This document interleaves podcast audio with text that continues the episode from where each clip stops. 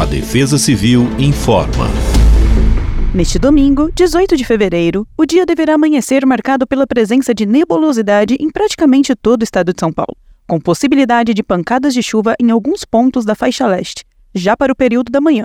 No decorrer das horas, devido à presença de um centro de baixa pressão sobre o oceano e zonas de instabilidade atuando sobre o estado, haverá condições para pancadas de chuva generalizadas no período vespertino.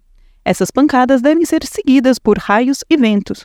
A máxima para o domingo é de 28 graus e a mínima de 18 graus na capital paulista. Em Sorocaba, máxima será de 28 graus e a mínima de 17 graus. Em Piraju, as temperaturas variam entre 29 e 20 graus. Já para a região de Amparo, máxima de 30 graus e mínima de 18 graus.